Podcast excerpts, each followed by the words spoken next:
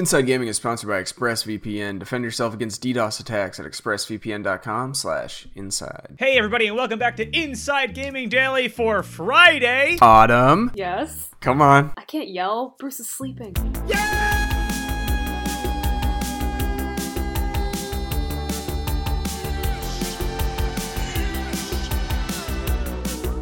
For the control. yeah, it's Friday, baby. Finally, I can get drunk tonight. And for the fifth time this week, don't worry about me. Well, technically sixth, but that was more of a religious experience. Fifth time? Are you going easy this week? That's that's for rookies, baby. Yeah, you coward. All ever clear. All right, everybody, strap into your seats. It's time for some Inside Journalism Baseball, which coincidentally is our new channel name. We only cover stories about other journalism outlets and baseball. Uh, yeah, it's time to talk about the news biz, baby. And the big headline for Friday is that Kotaku dead. R.I.P. It's Oh, all no. over. Throw some dirt on that. R.I.P. Uh, SJW. All I have are these 21 rifles. Can you fire them at all at once? Yeah, hold on.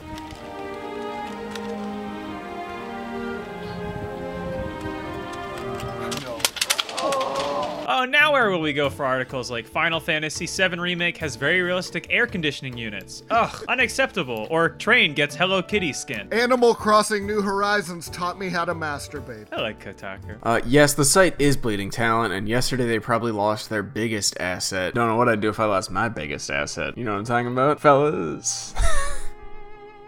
Mahog, friend of the show, and Kotaku's news editor Jason Schreier. Godspeed, our good friend of the show. Everybody's favorite sensitive boy announced yesterday that he's leaving Kotaku after eight years, which in video game news site terms is basically an eternity. I mean, most of us has only been at this for a year and it feels like a hellish timeline. My life force has been drained many times over. I'm only 25, you guys. Schreier said he'll take a few weeks off to finish his next book, and then he's going to be doing brand new things at a brand new outlet. He also said he's going to hang out with his hmm. kid, which sounds like a nice thing to do at the end of the world. Yeah, I mean, what's the point in writing about video games? It's not that great. Hanging out with your kids, I mean, video games rule. My kids, Mario and Luigi. I'm getting my wires crossed. I'm going. Which could mean that he's headed to a big news outlet like the Washington Post. They've definitely been building up their gaming coverage over the last year or so. Last year, they introduced an entirely new section devoted to video games and esports, and they wrote a glowing article about Schreier's departure yesterday. Jason Schreier's gonna break Watergate, baby. Let's go. he also said he's going to start a new podcast with ex Kotaku colleague Kirk Hamilton and Maddie Myers, who is still there with the company. But yeah, make no doubt about it, gang. This is a big loss for Kotaku because say what you will about this site, and we will. And its tendency to do clickbait and fluff pieces. Hey, no judgment. We might do some of that too. Not my stuff, but the other guy's stuff. Right, But- yeah, yeah. uh, but Schreier, uh, he's definitely uh, at the top when it comes to video game news coverage. So yeah, I don't know who will go to what now when anonymous people want to bitch about their jobs in video games. It's a real hole. Your DMs are open, Brian. Just kind of as like free therapy, though, not for breaking a story. Brian's always here to fill a hole, if I know anything about Brian. Guilty. While games media has a reputation for sometimes being too chummy with the industry, Schreier has broken story after story over the years, particularly when it comes to the treatment of its employees. Let's run down the Schreier greatest hits. Yeah, in 2018, he wrote a story about the development of Red Dead Redemption 2, which described the brutal working conditions at Rockstar Games. More recently, he did a similar piece about Naughty Dog and the development of The Last of Us 2. I guess he only covers sequels. Good one. Thank you. But you're wrong! He also did a great story detailing all that went wrong with the development of Anthem and how it all went so horribly wrong. Yeah, his reporting, it does include a lot of behind the scenes details that almost nobody else comes up with. And it does get responses from the industry. He did a follow up story recently talking about how conditions at Rockstar have greatly improved since Jason Schreier got on the case. You know that meme of like the soldier standing over the child's bed with all the knives and hand grenades in his bag? We need that, but with Jason Schreier. Amir, bring it up.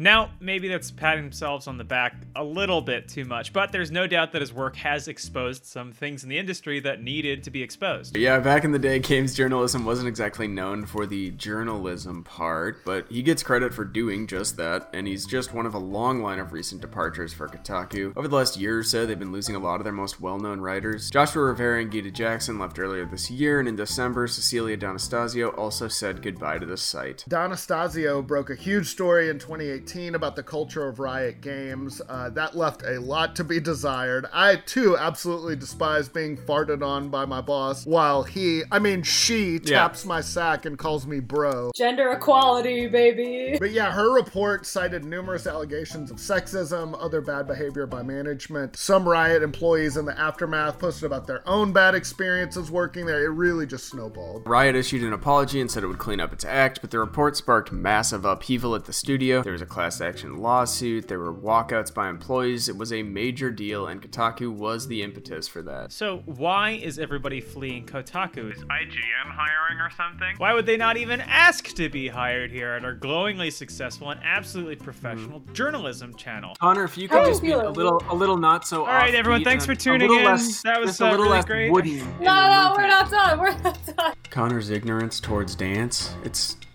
it's abhorrent. Please heavily utilize air quotes with that one. Uh, and we're really good at reading, is I think a big thing about Inside Gaming. Well, there is more backstory to this, but we'll try to keep it brief. Here's the deal Kotaku, not just a standalone site, uh, it and a number of others like Deadspin, Gizmodo, Jezebel, and others used to be part of an online company called Gizmodo Media Group. That was formed out of the ashes of Gawker Media, which filed for bankruptcy after the Hulkster gave him a leg drop in 2016. Gizmodo Media Group was bought by Univision Communications in 2016 after Gawker collapsed. Then last year, Univision, how do you say it? Univision sold them to a private equity firm called Great Hill Partners, which combined the Gizmodo Group and The Onion into a new company called G/O Media.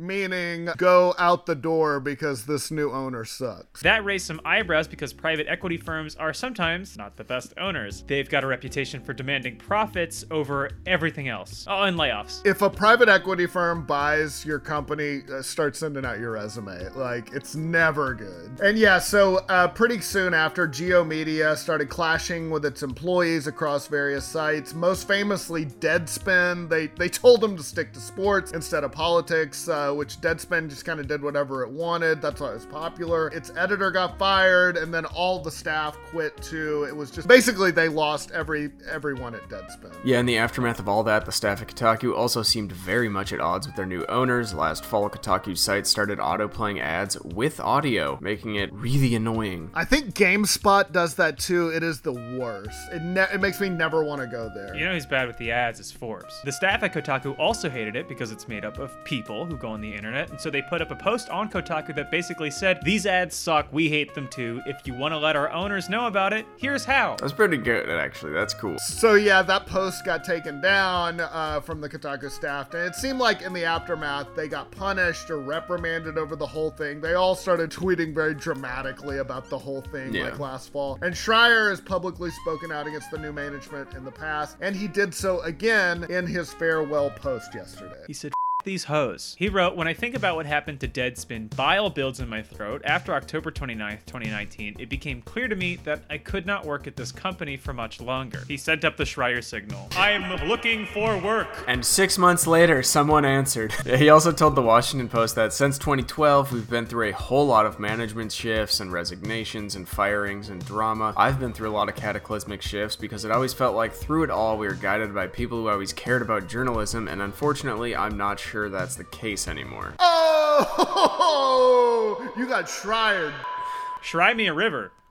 Oh, But yeah, the other writers who left, Anastasio, Jackson, Rivera, also mentioned management as being a big reason why they were splitting. So, boys, where does this leave Kotaku? Not in a great place at all. Yeah, no, their sister site Deadspin has basically been a zombie site ever since all the staffers left. They've since made some new hires and are starting to post more content, but it's a far, far cry from what it was. There was a weekend where the suits from whatever One Tree Hill Media or whatever the f- their name is were posting articles on the site that fing sucked. And that's what sticking to sports looked like. Here's my favorite thing about football. The dictionary defines a ball as Kotaku's not there yet. They've still got some stalwarts like the longtime editor, Stephen Totilo, but Schreier was one of the main reasons that lots of people visited Kotaku. I mean, even if you didn't like the weird fluff pieces, you still had to respect the hard news that he he was putting out. Uh, yeah, so we'll see what happens. In the meantime, we're always hiring Jason if you want to come to a real news outlet. Haha, just kidding. We are not. Five, six,